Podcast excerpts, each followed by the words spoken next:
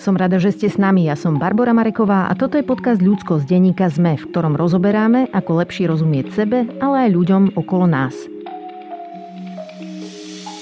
Dnes s Magdou Vášáriovou o tom, čo s nami spravila prokremelská propaganda a ako z toho von. Putinová agresia voči Ukrajine odhalila pravdu a rozsah problémov, na ktoré niektorí analytici a expertky na zahraničnú politiku upozorňovali roky – No a my teraz ako krajina stojíme pred otázkou, čo ďalej a ako budovať spoločnosť, ktorá je odolná voči klamstvám a prokremelskej propagande. Magda Vášáriová vyštudovala sociológiu, pracovala ako divadelná filmová herečka, bola veľvyslankyňou Československa v Rakúsku a neskôr slovenskou veľvyslankyňou v Polsku. V roku 1999 kandidovala aj za prezidentku, čo jej nevyšlo. A potom bola poslankyňou Národnej rady za SDKU.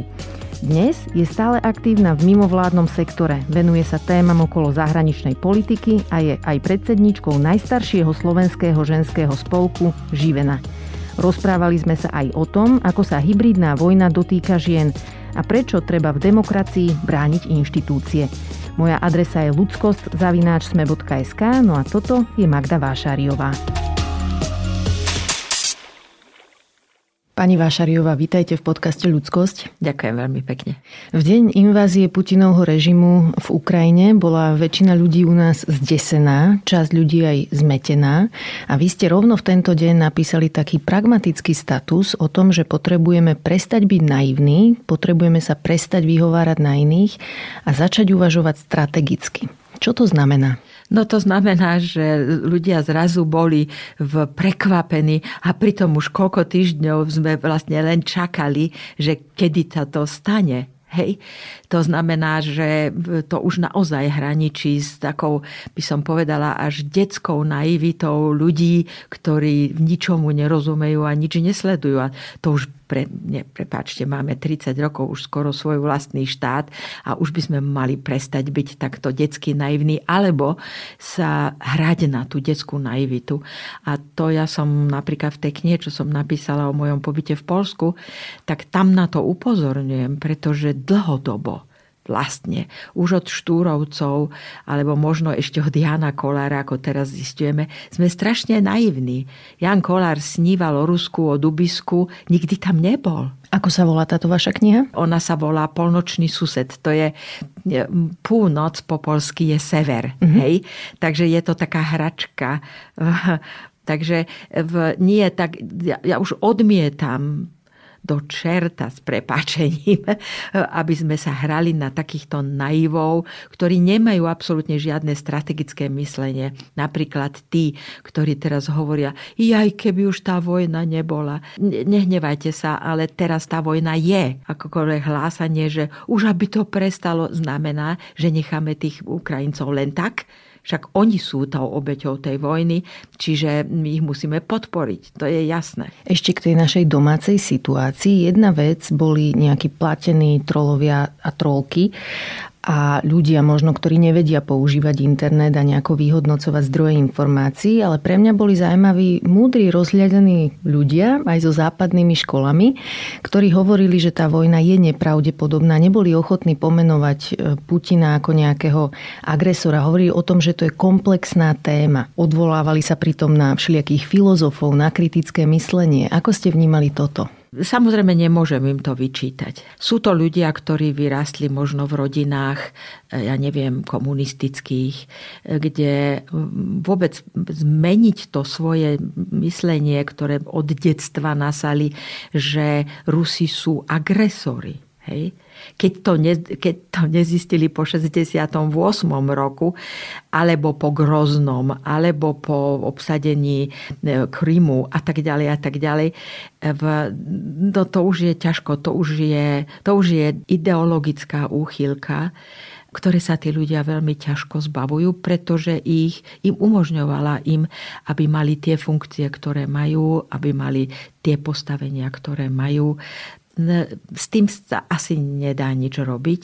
Tam len jednoducho s takýmito ľuďmi musíte ísť do stretu, do diskusie, ale či oni sú schopní zmeniť svoj názor, to je ja mám aj pár semestrov sociálnej psychológie a tam sme sa učili, že jednoducho sú niektorí ľudia, ktorých názory sa vyvíjajú do 35 a potom už nie sú schopní niečo zmeniť.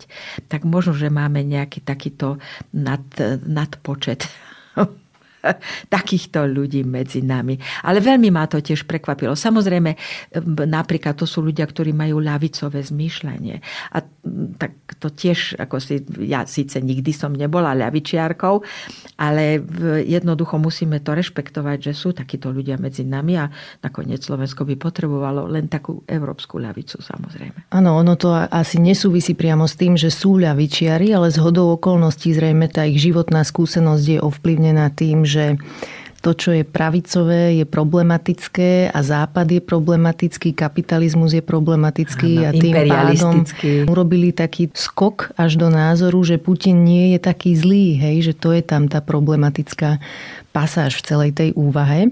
Viacerí z nás vidíme v debate o Putinovej agresii akési paralely s domácim násilím a sexuálnym násilím, lebo aj pri týchto témach čas spoločnosti vlastne relativizuje hádže na obeď a v tejto debate máme tiež problém pomenovať, kto je agresor. Vidíte tam aj vy tie paralely? Samozrejme.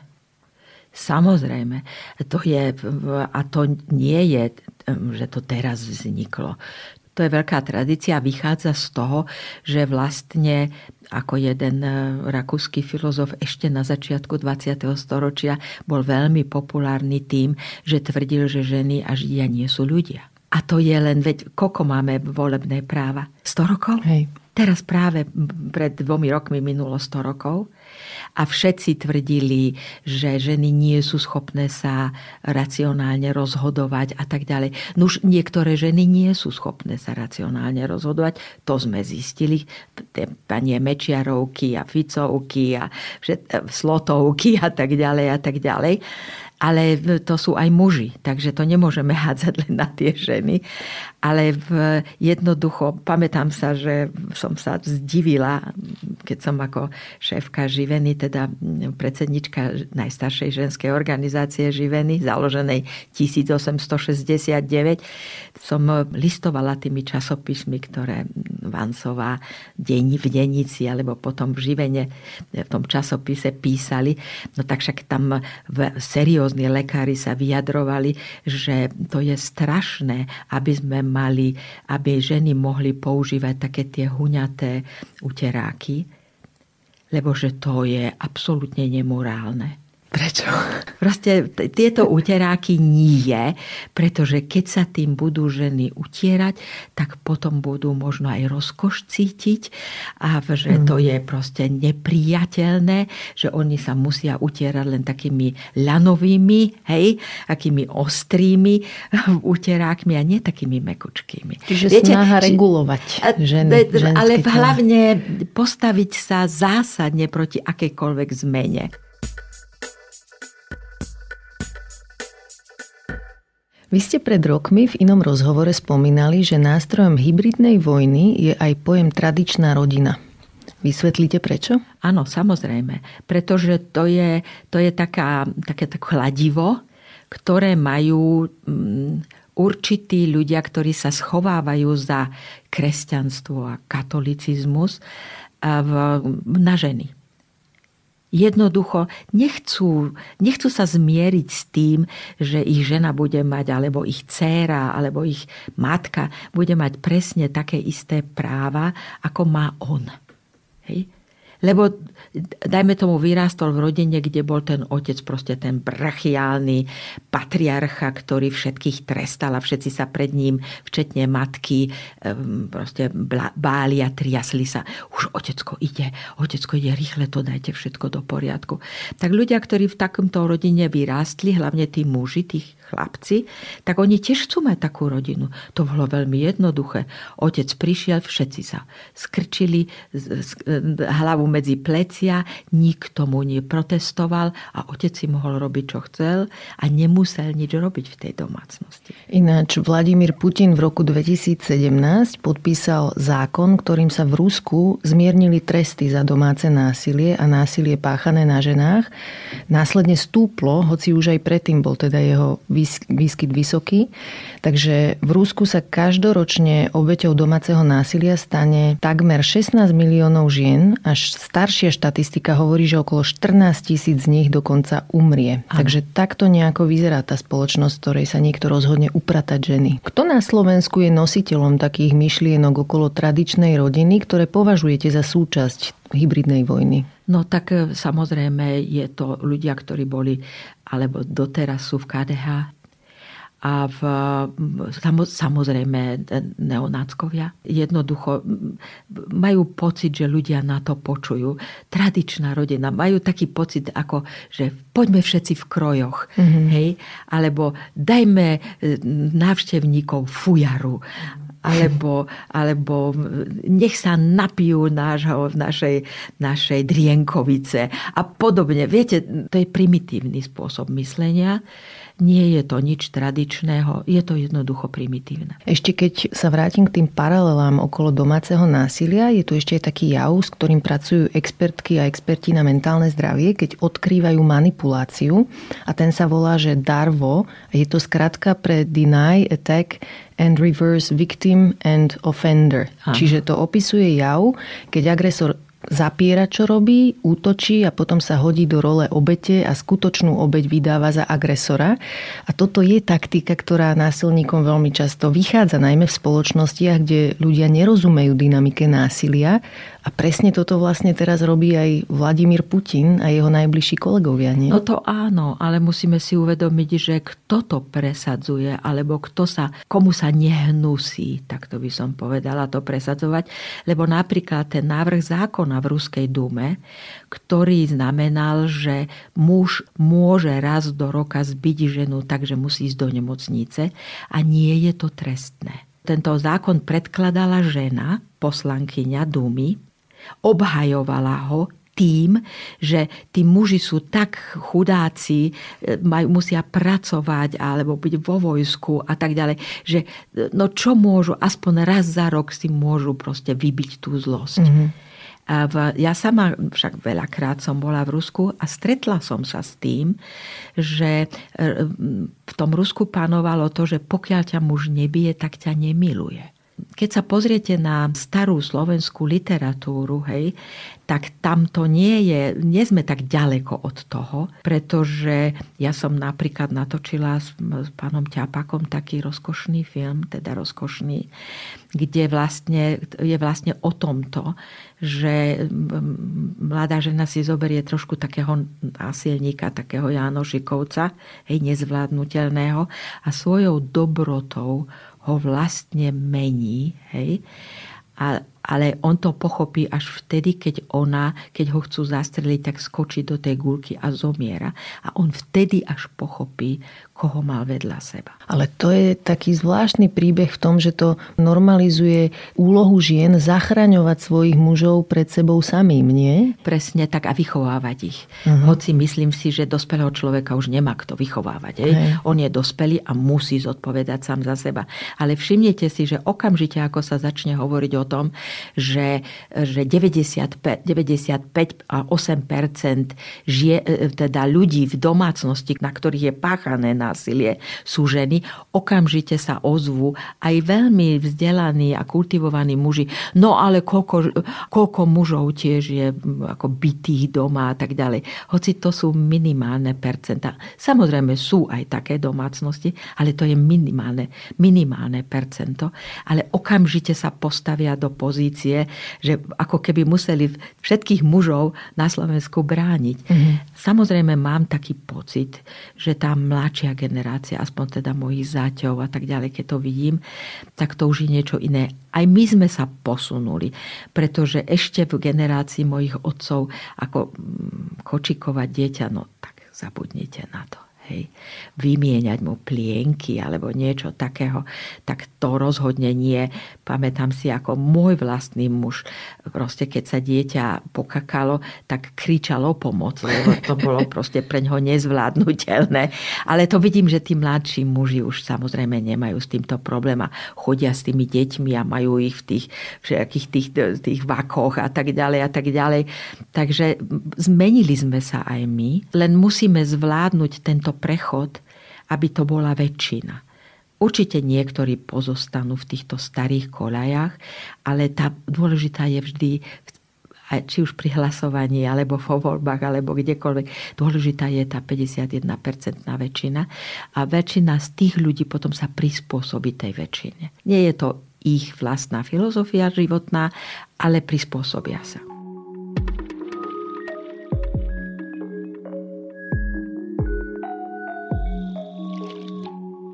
Invázia Putinovho režimu v Ukrajine námi otriasla a tým pádom máme takú výnimočnú príležitosť na nejakú sebareflexiu, spoločenskú reflexiu, ale aj nejaké také upratanie si hodnôt a priorít. Máte nejaké postrehy k tomu, že čo teraz robiť? Ja som sa vždy bála, že vypukne vojna. Musím sa vám priznať už niekoľko rokov, aj som myslím... Aj ste to hovorili v rozhovoroch, som, ja som áno, to zachytila. Hej. som to, že také napätie vzniklo v spoločnostiach hej, a vôbec aj v Európe. Aj prost, také nezmyselné návrhy boli ochotní ľudia voliť, propagovať a tak ďalej. Však nakoniec máme, že ľudia z dedín, ktoré nacisti vypálili, volili nacistov. Mm. No mhm. tak ako, to už naozaj sa nedá nejakým spôsobom vysvetliť len tým, že ľudia už nevedia, čo so sebou, alebo to napätie je veľké. A toto napätie sa vždy riešilo vojnou. Tisíc ročia. A my sme sa po druhej svetovej vojne tu v Európe dohodli, že už nikdy viac. Lenže my sa potrebujeme zbaviť toho napätia a potrebujeme urobiť veľké zmeny. Oni sa robili zmeny, ale boli pomalé, pomalúčké, takže chudák e, Ivan Mikloš na to musel vždycky doplatiť, lebo on chcel, aby sme urobili väčšie tie zmeny. A vždy niekto proste nechcel, tak ako teraz nechcú súdcovia, teraz nechcú akademici, nechcú žiadnu zmenu, nechcú si to pripustiť, že by museli sa niečo, niečoho vzdať. A, a, a pripustiť nejaké nové štruktúry a nový spôsob správania sa. Ja som si myslela, že keď vypukla pandémia, že to je to vlastne, čo nás zmení. V dlho som nevedela, že toto je tá pripravovaná vojna. Lebo teraz sa ukazuje, že verchuška ruská roky sa na toto pripravovala a čakala len na určitý moment, kedy mala pocit, že sme oslabení. Ale Mm, my musíme toto využiť. Tento moment, keď napríklad na rozdiel toho, že sme sa bránili akýmkoľvek utečencom z vojnových oblastí sír, sírčanov, ktorí vyzerajú ako my, hej, a v tej vlne, ktorá nás zasiahla cez Balkán, utekala vlastne stredná trieda sírska. Hej a my sme sa proti ním proste, dokonca aj pred, pred kresťanmi zo Sýrie sme sa, že sme sa zatvorili. A to znamená, že teraz zrazu príjmame. Samozrejme, už pracujú títo naši neonacisti a tak ďalej, snažia sa niečo urobiť, ale my to musíme využiť. Máme proti sebe veľa nepriateľov. Napríklad máme proti sebe takú tú novú ľavicu, by som povedala. A práve dnes som napísala taký malý status na Facebook, pretože takí tí, takí tí neokomunisti napríklad v Spojených štátoch, Naomi Klein a títo Sandersovci a tak ďalej, e, hovoria, ale nehnevajte sa, Rusko potrebuje buffer zone, nárazníkový priestor a tam sú nejaké také malé národy a malé štátiky. Však tie boli vždycky pod Ruskom, píšu v Guardian. A to by sme im mali nechať a znovu, nech sa stadia na to stiahne. To bola najväčšia chyba, že sa na to rozšírilo a hlavne Balti. No tak však čo to je tých pár miliónov ľudí? Však oni boli vždy v Rusku. Nevedia samozrejme históriu takže netušia, že to, boli, že to bola východné Prusko a tak ďalej a tak ďalej. Tomu vôbec nerozumejú. Tak ako včera som mala prednášku pre mojich študentov, tak som trošku e, ich snažila sa voviesť do ukrajinskej histórie. Lebo Ukrajinci boli vždy pod Ruskom. No, tak neboli. neboli, pretože bola niekoľko veľmi dôležitých, dokonca 100, neviem koľko rokov, bola Polsko-Litovská únia. Hej? To bol obrovský štát až po Čierne more skoro. Čiže, čiže tam, a tam patril veľká časť Ukrajiny. Hej? Tam vznikol ten polsko-ukrajinský problém. Hej? Potom Galícia, teda Halič, bol predsa súčasťou monarchie. Potom celá zakarpatská Ukrajina bola súčasťou Československa. Takže to tvrdenie, že oni boli vždy pod Rusmi, je smiešne. A len dokazuje, že vôbec nevieme nič o našich najbližších susedoch. My sa samozrejme v, sme celí hotoví, keď Rakúšania zabudli, že Slováci existujú. Hej? Za 40 rokov zabudli, že my sme to. Poliaci tiež zabudli, lebo keď som prišla do Polska v roku 2000, tak spievali, že v Českých Tatrách je fajn. Hej, a my sme zabudli na Ukrajincov a my sme a Ukrajinky. úplne zabudli za, za koko za no, od druhej svetovej vojny. To znamená, za 70 rokov sme úplne zabudli, že Ukrajinci vôbec existovali. Mm-hmm. Ako, ako normálna, no tak lebo však oni začali bojovať už v 17. storočí Chmelnický a tak ďalej, veľké povstania a už vtedy bolo jasné, že Ukrajinci sú nebezpeční, pretože sa nikdy nepoddajú. My tu budeme ďalej spolužiť a boli medzi nami ľudia, ktorí šírili prokremelskú propagandu čo napríklad s pánom Čarnogórským, ako brať pána Daga Daniša z konzervatívneho denníka Postoj, ako sa k ním postaviť? No, čo sa týka pána Čarnogórského, ja som dokonca napísala otvorený list Husakovi, keď sedel vo vezení. A, a môžem povedať, že trochu ho poznám, pretože ako veľvyslankyňa vo Viedni a on bol tu premiérom na Slovensku v rámci Československa, tak som ho ich trošku poznala. Um, musíme si uvedomiť, že Štúr nám odkázal, že nemáme byť Slovákmi vo svojom poslednom diele Slovánstvo a svet budúcnosti. To je kniha, ktorá bola napísaná okolo roku 1851 a Štúr ju napísal v takej depresii po prehre toho povstania liberálneho a, a toho, tej účasti Slovenska na cisárskej strane potom roku 1849. Hej. Takže e, tuto je taká, by som povedala, afinita, taký sen. Sen o Rusku, hoci Štúr tam nikdy nebol. Hej. Aj Jan Kolár tam nikdy nebol, keď písal o ruskom dubisku. Hej. E, čiže Vajanský, veľký slavianofil, ktorý až na konci svojho života v roku 1914 ho zobrali do Petersburgu. No a Petersburg, každý, kto tam bol, vie, že to nie je Rusko. Celé teda. V, a že vraj na smrteľnej posteli potom povedal, že ja som si to inak predstavoval. Teda jeho deti, ktoré boli pri smrteľnej posteli, to tvrdia. Čiže tu je taká tradícia sna o Rusku a ja to vidím u mnohých ľudí, nikdy tam neboli, nechodia tam na dovolenku, nezbierajú si ruble, e, nemajú nič z Ruska pri sebe, ale snívajú o Rusku. To je tá tradícia. E, to si vyžaduje ale urobiť veľkú a hlbokú kultúrnu zmenu to znamená, že my prestaneme takto snívať o Rusku a začneme byť Európanmi. To je jedna vec. Druhá vec je, že sú katolické kruhy, ktoré si myslia, že vlastne ten západ ten katolicizmus na západe to už sa vlastne rozpadlo, nikto už nechodí do kostola, nikto to neberie vážne a tak ďalej. A tá obroda toho katolicizmu a kresťanstva príde z Moskvy a nazývajú Moskvu tretím Rímom. Čiže myslím si, že toto je určitým spôsobom základ myslenia pána Čarnogurského a jeho ľudí okolo, že vlastne čakajú, že z niekaďal príde tá spása a obnova toho tradičného katolicizmu a myslia si, že by to mohol byť ten tretí Rím tej, tej východného obradu. Hej. No ale my si to nemyslíme, bohužiaľ, teda pre nich. A ešte tu potom je samozrejme to, že aj rodina Čarnogurskovcov a mnohí iní dostávali peniaze. Za to, že šírili tento názor. A to vieme, však máme dôkazy.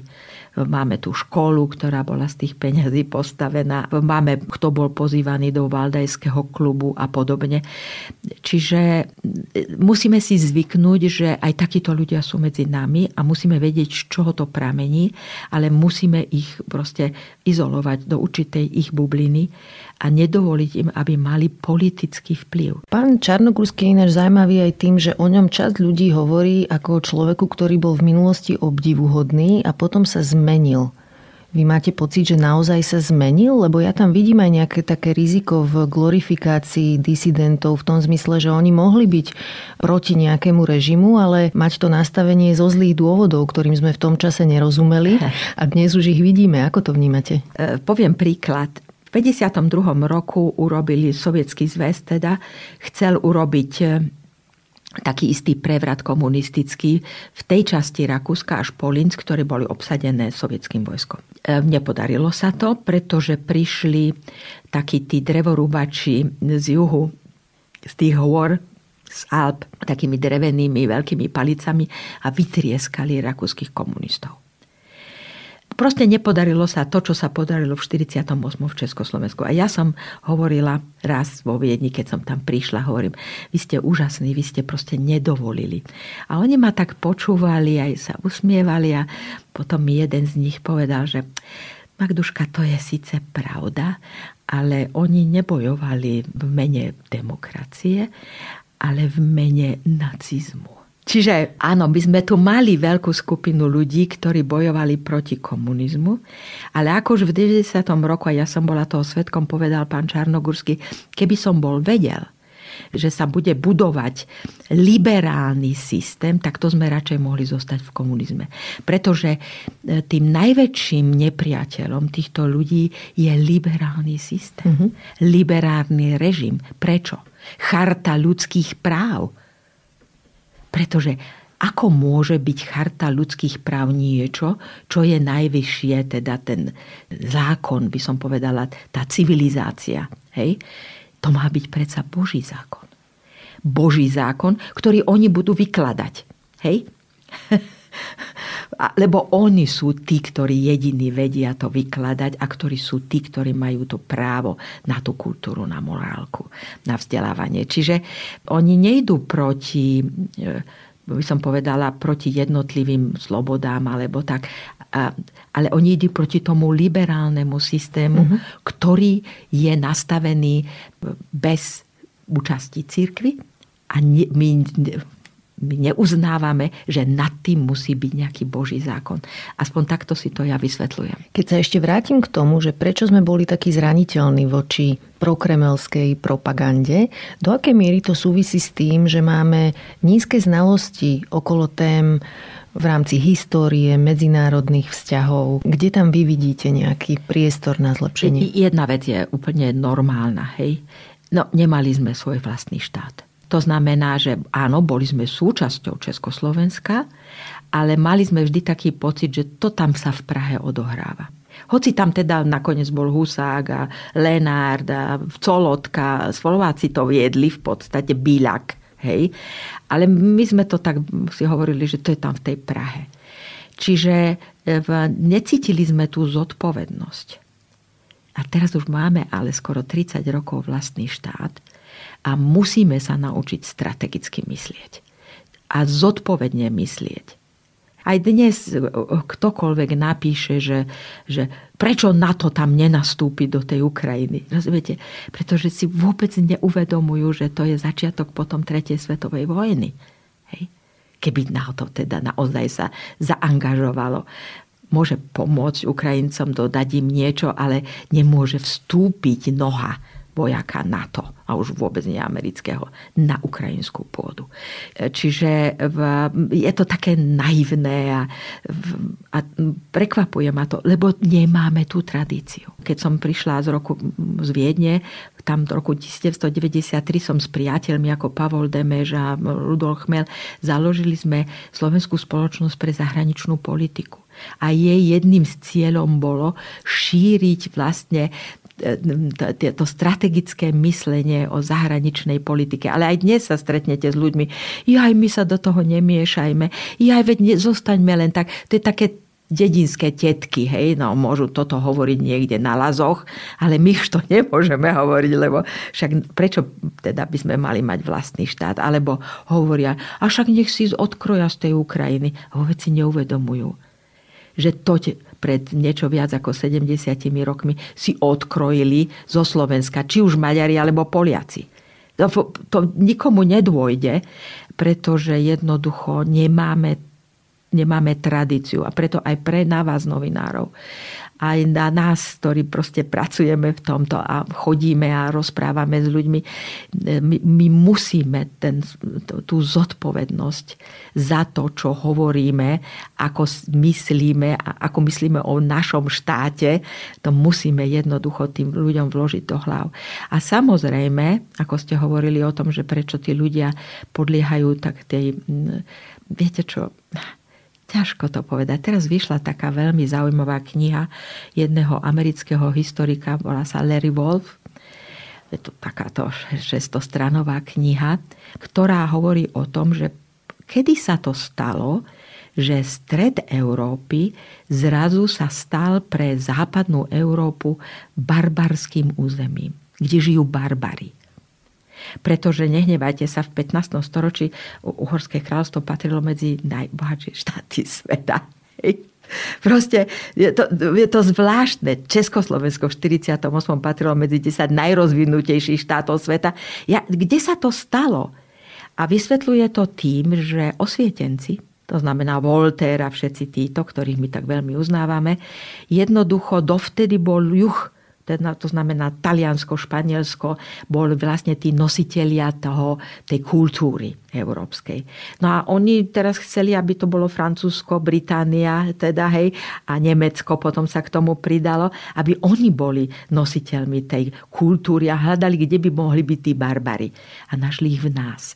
Takže Takže britské slečny, ktoré cestovali cez Balkán, hovorili, a tí ľudia sú takí hnusní, však to nevyzerá ani ako človek, majú také kožušiny a skáču ponad oheň a no to je no hrozné. Musela som si so sebou zobrať aj vaňu. Rozumiete? Proste urobili z nás absolútnych barbarov potrebovali to. A my ich ešte týchto našich osvietencov veľmi uznávame. Potom prišiel ale Herder v Nemecku, hej, kde študovali všetci naši štúrovci a tak ďalej u, u Herdera, teda tam v tej oblasti. A začal hovoriť, nie, nie, nie, Slovania nie sú barbari. Možno sú barbari, ale oni príjmu tú našu kultúru a uvidíte, budú to, potom je budúcnosť národa. No a potom všetci vychádzali z Herdera, hej, že teda Slovania sú budúcnosť. No tak teraz ukazujeme, že dva, slova, dva slovanské národy sú vo vojne a jeden chce vyhľadiť toho druhého. Majú to teraz veľmi ťažké, tí pán Slova, tí, čo ten tú, tú, tú, tú slovanskú ideu doteraz presadzovali.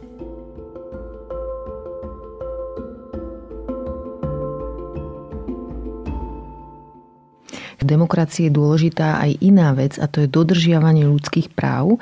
A to je sme... právny štát. Áno, ale to je, je ako štát. súčasť. Už, už Madison, teda americký prezident, dávno zistil, že nestačí len mať slobodné voľby čo zavručujú slobodné voľby, že máte vlastne väčšinový, väčšinovú mienku, na základe ktorého postavíte vládu a najdôležitejšie z toho je, že tí, čo boli predtým vo vláde, dobrovoľne odídu a uvoľnia miesto tým, ktoré boli zvolení. Potom zistil Madison, že to nestačí a že musia byť vláda práva. To znamená, ústava musí platiť nech je už akákoľvek, musí platiť. Vznikli ústavné súdy, ktoré vykladajú ústavu. Hej? A zrazu vlastne, áno, demokracia, ale právny štát je trošku ešte vyššie ako tá demokracia. To znamená, že všetci, všetci podliehame tomu istému právu. A to je to, čo keď sa vrátime k otázkam žien a právam žien, vlastne to, čo robia pani Záborská a títo ľudia, je vlastne idú proti ľudským právam 53% obyvateľstva tohto štátu. K to znamená som, ženám. Hej, k tomuto som vlastne smerovala, že ak chceme tu mať právny štát, tak musíme zohľadniť aj nejaké špecifika konkrétnych skupín obyvateľstva, ktoré tu žijú. Vy ste spomenuli ženy, ale samozrejme napríklad aj menšiny. LGBT ľudia. Alebo hej. menšiny. Uh-huh. No vlastne menšiny. Hej. E, čiže tomuto, keby sme rozumeli, zrejme by sme aj mali vyriešené témy okolo interrupcií práv LGBT ľudí, ale my sa tu s no, nami ale stále tu, tu sa znovu vraciam k tomu, k tomu Božiemu zákonu. Pretože my vieme, že život začína tým, že sa vajíčko so spermiou spoja a začne sa deliť to vajíčko. Niekedy sa delí dobre, niekedy zlé, niekedy to priamo vylúči ten organizmus ženský a niekedy proste zistí sa už dnešnými metódami, že teda sa vyvíja, dajme tomu, postihnuté dieťa a je možnosť proste neprivieť ho na svet. Hovorí sa, že každá žena, ktorá žije s mužom minimálne 4 krát má za svojho života nejaký, nejaký potrat, o ktorom sama nevie lebo tak tie prvé, prvé týždne to nemusí ani postrehnúť. Aj nejaká tretina tých oplodnených áno, embryí vlastne Áno, áno pretože náš organizmus sám vylúči vlastne e, to, čo, to vajíčko, ktoré sa nedelí v poriadku. Mm-hmm. No ale pani Záborská a tieto proste kruhy tvrdia, že to nie je to spojenie, lebo najdôležitejšie je, že Boh nám dá život. Hej. Ona by to takto už teraz otvorene nepovedala. Ona tiež mení spôsoby, no, to už ma nezaujíma, ale, ale áno, v pozadí si. celého toho je to, že keďže nám ten, ten život dal Boh, to znamená, my nemáme do, právo do toho vôbec zasahovať. A zase sme pri tom, že nie je charta ľudských práv, ale Božie právo. No a tam sa každý potom musí rozhodnúť, že vlastne čo je pre neho dôležité ja teda si myslím, že je veľmi dôležité, aby sa dospelá žena mohla rozhodnúť, čo urobi so svojím životom. Pretože ja som, robím aj teraz stále pre postihnutých ľudí a tie ženy, 92% otcov toho dieťaťa odchádza Opúšťa. z rodiny. Mm. A tá žena už nikdy nebude mať rodinu normálnu a už nikdy sa nevydá, Hej, a zostáva sama s týmto chorým dieťaťom, lebo my dokonca nemáme ani dobre nastavenú sociálnu politiku, aby ona vlastne mohla normálne pracovať a tak ďalej a tak ďalej a mať aj nejaký svoj život. Mm-hmm. Starajú sa o to samozrejme všelijaké mimovládne organizácie a tak ďalej, ale to nestačí. My musíme oveľa lepšie nastaviť politiku. A radšej necháme deti v detskom domove, miesto toho, aby sme to dali e, dvom normálnym mužom, ktorí chcú mať rodinu, e, v homosexuálnym, hej, a, a chcú vychovať tie deti. Pretože máme taký pocit, že, že homosexualitu sa naučíte a že to Čo nie je. je lebo však Boh nemohol stvoriť homosexuál. Mm. Rozumiete? A zase sa vraciame k tomu Božiemu právu, ktoré pre nich je to... Ja tomu rozumiem, že pokiaľ vyrástli v tomto, tak e, tá, tá, tá liberálna myšlienka toho, tej charty ľudských práv e, im je cudzia, v, musíme sa s tým naučiť žiť, ale musíme si určiť, či sme sekulárny štát alebo náboženský. Vy ste boli veľvyslankyňa v Polsku a tam je tá situácia veľmi kritická v tejto téme. Aktuálne polské dievčatá a ženy musia za interrupciou cestovať do krajín, ako je napríklad aj Slovensko. Alebo nerodia. Ako sa mohla vyspelá krajina európska dostať do takéhoto bodu, že tam majú vyslovene, čo sa reprodukčných práv týka, humanitárnu krízu? No, mm, Polsko aj mm, preto, pretože vlastne 123 rokov neexistovalo. Až do roku 1918 Polsko neexistovalo. Bolo rozdelené medzi Rusko, Prusko a monarchiu. Oni hlavne v tom strednom Polsku nikdy neprijali protestantizmus. Hej. To závisí aj od toho. My si musíme uvedomiť, že Slovensko bolo, dokonca niektorí autori tvrdia, že 90% protestantské proste to 15, 16, dokonca 17. storočie a potom nastala, Habsburgovci teda začali tú krvavú rekatolizáciu áno, na Slovensku. Ale nepodarilo sa to celkom. Ale my si musíme uvedomiť, že slovenská situácia je úplne iná. Nechápeme tých Poliakov, pretože my, Slovensko, my sme kultúrne protestantskí. Povedzte mi veľmi významného e, spisovateľa, kultúrneho dejateľa, ktorý nebol protestant. Uvedomte si to. Mm-hmm. Áno, mali sme Trnavákov, teda to znamená Bernoláka, hej, ale to všetko ostatné včetne Milana Lasicu, to všetko sú protestanti. Mináč, ešte aj ten Mináč je protestant. Rozumiete? Celý Martin, to všetko boli protestanti, všetci štúrovci, všetko to boli protestanti.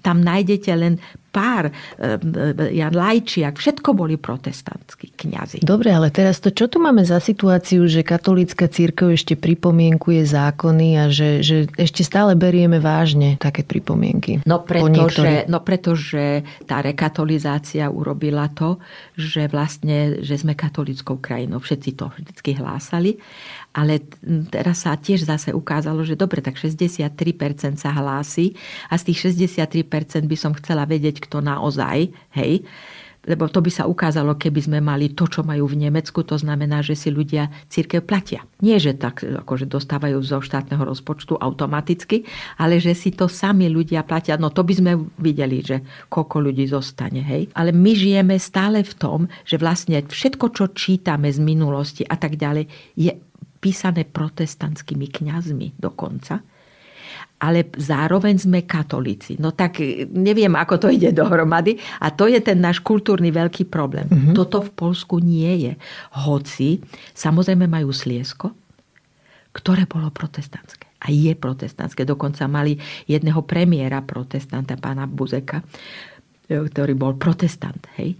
Čiže e, v, oni mali túto, ten, aj, aj ten Krakov nebol vždy celkom katolícky, ale e, práve tým, že vlastne oni sa opreli o tú katolickú církev ako o ten, o ten najdôležitejší bod ich identity, ako sa dnes veľmi módne hovorí. Katolicizmus je v Polsku identitou a preto aj za komunizmu napríklad e, komunisti nechali otvorenú Lubelskú katolickú univerzitu. Hej? Nemohli na ňu siahnuť. No a čo sa týka teda toho, tých protiženských alebo takých tých presadzovaní napríklad tých antiaborčných zákonov a tak ďalej, Jan Pavol II, Vojtila. On začal vlastne hovoriť o tej kultúre smrti, že my zabíjame. E, František žil v Slamosoch. Hej? Čiže videl, ako tí ľudia potrebujú pomoc a, a netrpí takými tými snami. On skôr videl, videl ten a vidí ten reálny svet. Takže on je trošku menej tak v tomto zmysle, ale tiež to nezruší.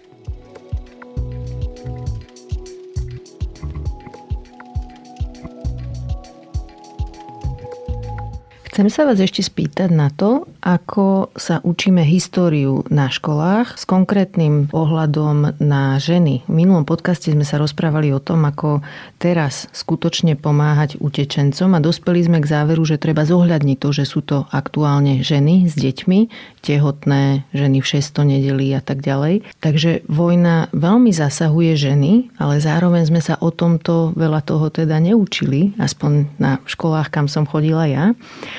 Takže tá téma vojny bola taká generická. No my vôbec nemáme napísané učebnice o tom vlastne, ako tá história vyzerá z, z pohľadu ženského. My máme len mužskú históriu. My nemáme dejepis, ktorý by zohľadňoval tie ženy. A tie ženy boli veľmi dôležité, tie kláštory ženské tu na slovenskom území.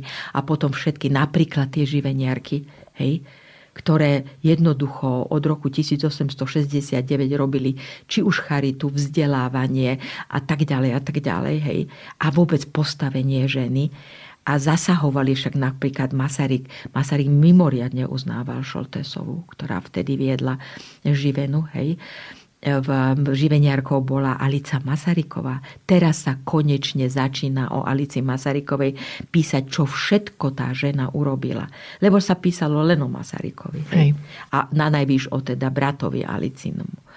Ale vôbec, vôbec sa nepísalo napríklad o Masarykovej žene, o tej Američanke. hej, Gerik, ktorá, ktorá ho vlastne presvedčila a doviedla k feminizmu. My si musíme uvedomiť, že aj Havel bol veľký feminista.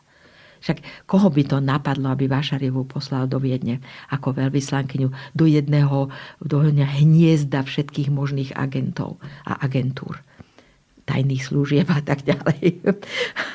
Potom, keď si to uvedomil, tak eh, mi poslal aj takého svojho naj, najdôveryhodnejšieho človeka a ten tri mesiace spával pred mojou spálňou. Takže v, rozumiete, to, my máme, my máme týto, týchto, tieto ženy. Napríklad Františku Plaminkovú, Milada ktorá Horáková. bola veľmi, veľmi úzko spojená so živeniárkami v, samozrejme popravili ju nacisti. Ale aj v tých príbehoch sa vždy ukáže až ten moment, že popravili ju, to je ten aktualizačný moment, keď sa o týchto ženách začne hovoriť. Málo kto hovorí ten príbeh, kvôli ktorým sú tie ženy zaujímavé. Presne tak, presne tak na, ňu, na, na všetky tieto ženy sa malo zabudnúť. Hmm.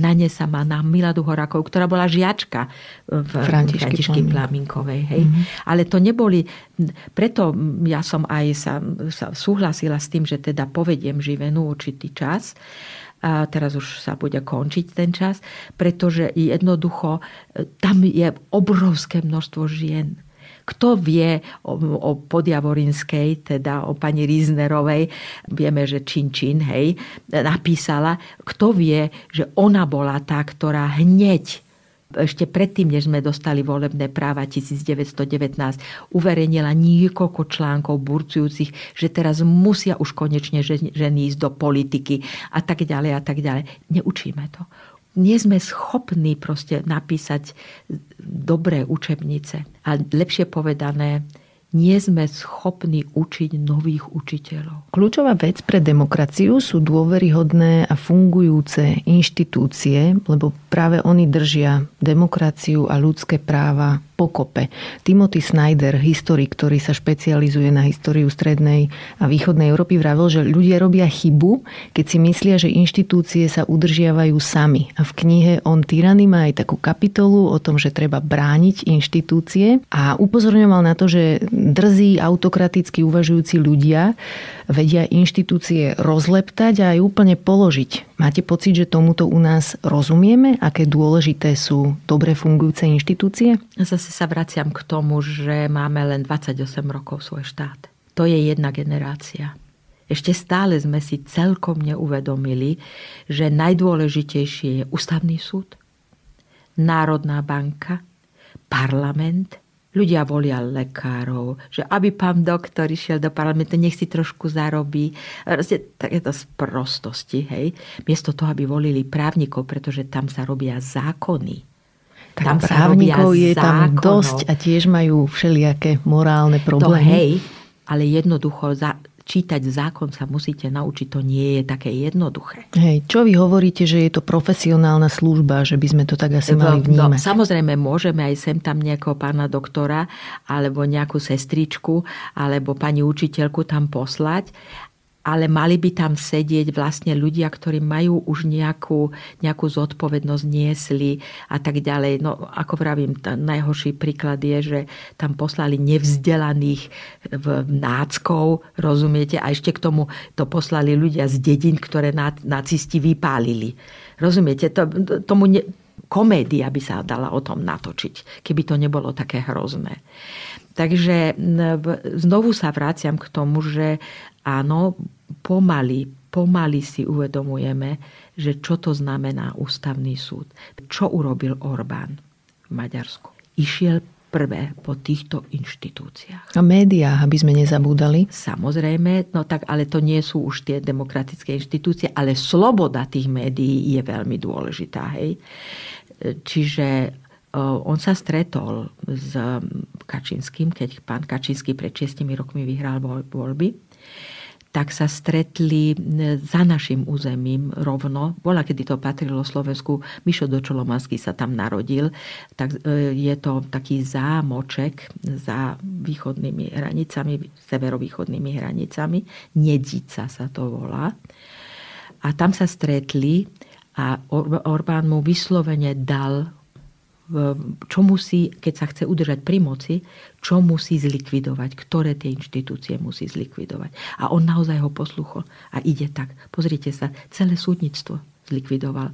Zlikvidoval ústavný súd, zlikvidoval najvyšší súd, teraz majú nejaký disciplinárny súd a tak ďalej a tak ďalej. Rozumiete, toto všetko zlikvidoval. A pritom ja, keď som bola v Polsku, tieto inštitúcie viedli excelentní právnici. Ja som tak tým Poliakom závidela, pretože my sme takých nemali. Takže pomaly si budeme musieť na to zvyknúť. A my, ktorí už to asi tušíme, že čo je potrebné, ale zase je to proste ten právny štát, pretože tie inštitúcie sú, majú, majú určitý zákon. Hej? Čiže je to tá vláda toho práva. So sociologičkou Elenou Kriglerovou sme sa tu ešte rozprávali aj o takej téme, že porušovanie pravidiel, že u nás necítime častokrát rešpekt k pravidlám a že človek, ktorý nejako vypečie so systémom, je akože frajer. Áno, no, v, v taký, taký britský filozof, volá sa Aisha Berlin, napísal takú pomerne malú knižočku o tom, že čo je vlastne e, sloboda Hej. A mal dve, po, dve cesty k tej slobode. Hej. Je freedom from, to znamená e, sloboda od, a to je ten náš Janošík. Hej. Však ho mal náš bývalý premiér aj v tú sochu hej, v tej svojej kancelárii. To znamená, ja neuznávam žiadne pravidlá, žiadne pravidlá mňa nepresvedčíte. Ja som slobodný, to znamená, ja si môžem robiť, čo chcem. To je to freedom from. To sú tí, ktorí a Bohovi sa nenechám štepiť, lebo ja som slobodný a ja si rozhodnem. Pocit zodpovednosti, solidarity, alebo čo, to tam neexistuje.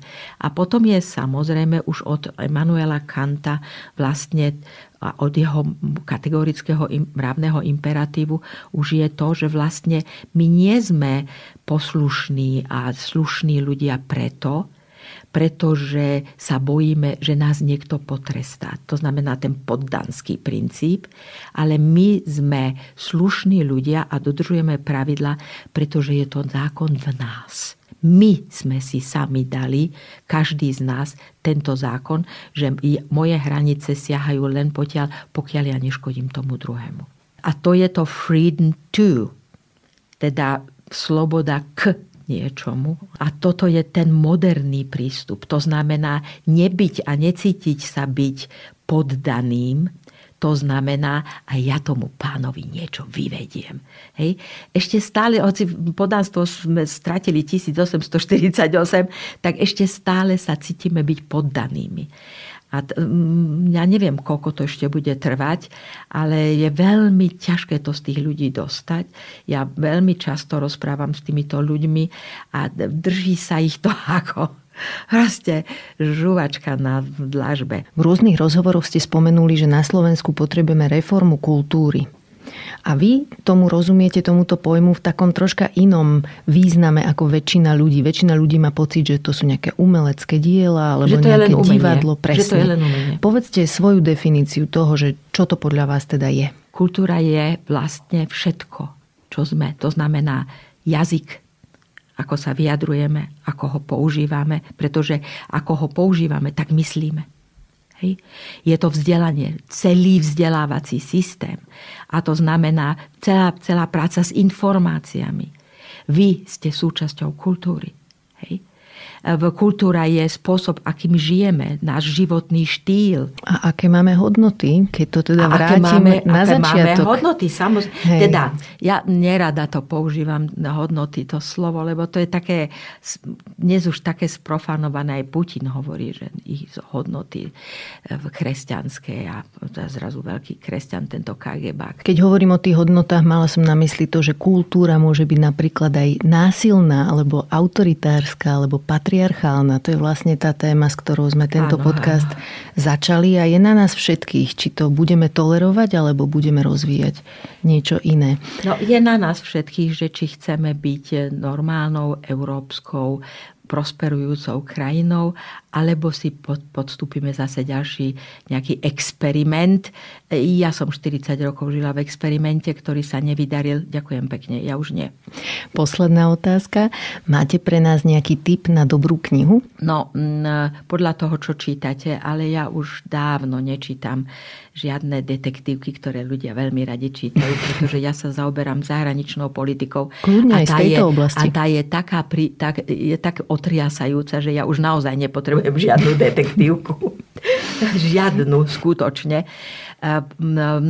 Napríklad ten historik Larry Wolf napísal aj knihu o Haliči. Galícia, teda prečítať si Zubova toho ruského historika ale to, ja sama som čítala tie jeho dejiny mm. Ruska. Hej. V, ja som sama po desiatich stranách vždy musela prestať, lebo to sa nedalo. Bohužiaľ, ja čítam len takéto knihy väčšinou hoci samozrejme považujem si za svoju kultúrnu povinnosť, že prečítam všetky knihy, ktoré sú, ktoré vlastne odporúčajú alebo sa dostanú do Anasoft Litery, teda najväčšej cene, ktorá sa dáva za literatúru na Slovensku. A prečítala som si minulé tie šeptuchy. A to je dobrá kniha, nie je ťažká na čítanie, ale je zaujímavá a má taký presah, ktorý vám zostane v hlave. To je vždy to najdôležitejšie, čo z kníh má zostať.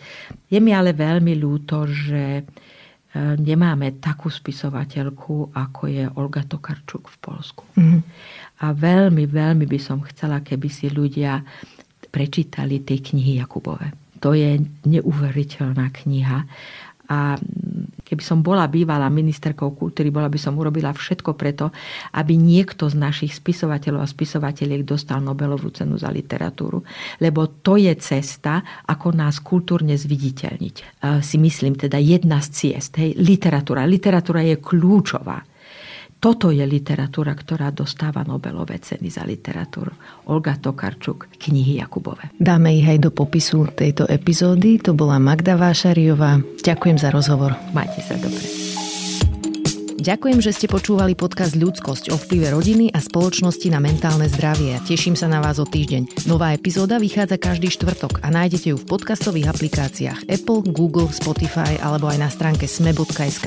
Ak sa vám podcast páči, šupnite nám 5 hviezdičiek, pomôžete nám tým dostať ho k viac ľuďom. Na výrobe tejto epizódy som spolupracovala s Nikolou Šulikovou Bajánovou a moje meno je Barbara Mareková. Ak mi chcete napísať, budem sa tešiť. Moja adresa je ľudskost zavináč sme.sk. No a vidíme sa aj v podcastovom klube Denníka Zme na Facebooku.